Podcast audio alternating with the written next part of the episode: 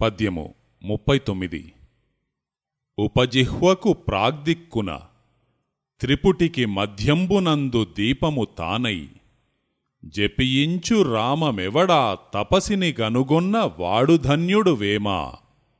భావము. శరీరములో శిరోభాగమున ఆత్మ నివాసమై ఉన్నది.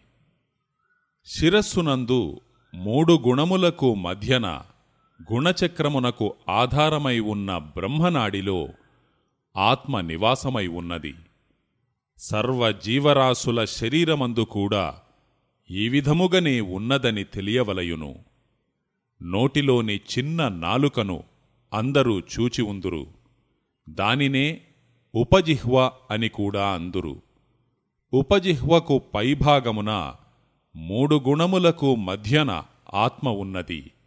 కావున ఆ విషయము తెలియు నిమిత్తము ఉపజిహ్వకు ప్రాగ్దిక్కున త్రిపుటికి మధ్యంబున అన్నారు. శరీరములో ఆత్మ ఉన్నప్పుడే జీవాత్మ ఉండగలడు. ఆత్మ చైతన్యము చేతనే శ్వాస ఆడుచున్నది. ఆత్మ లేనప్పుడు శ్వాస ఆడదు. జీవాత్మ శరీరములో ఉండవలయునని ఎంత ప్రయత్నము చేసినా ఆత్మ వెడలిన వెంటనే జీవాత్మ కూడా పోవలసి ఉండును. ఎందరు ఎన్ని ఆసుపత్రులు తిరిగినా ఎంత డబ్బు ఖర్చు పెట్టినా ఆత్మ ఉండువరకే జీవాత్మ శరీరమునందు ఉండును. శరీరమునకంతటికీ వెలుగునిచ్చి కదిలించునది ఆత్మయే. కావున దానిని దీపముగా వేమన పోల్చాడు. ఆత్మ శరీరమందున్నప్పుడే శ్వాస చలించుచుండును.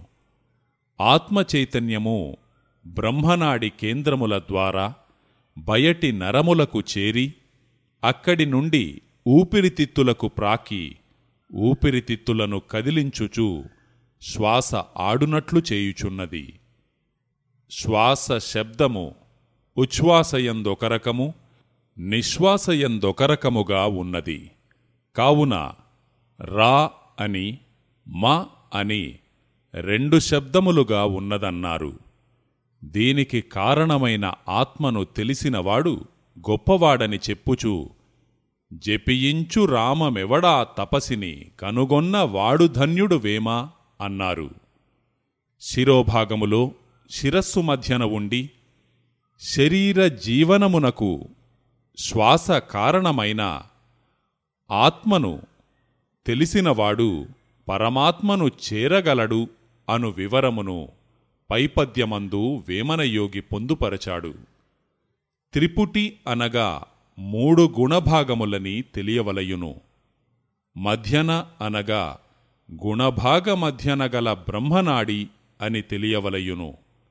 దీపమనగా ఆత్మ అని రామమని జపించు తపసి అనగా సోహం శబ్దమునకు కారణమైన ఆత్మ అని తెలియవలయును.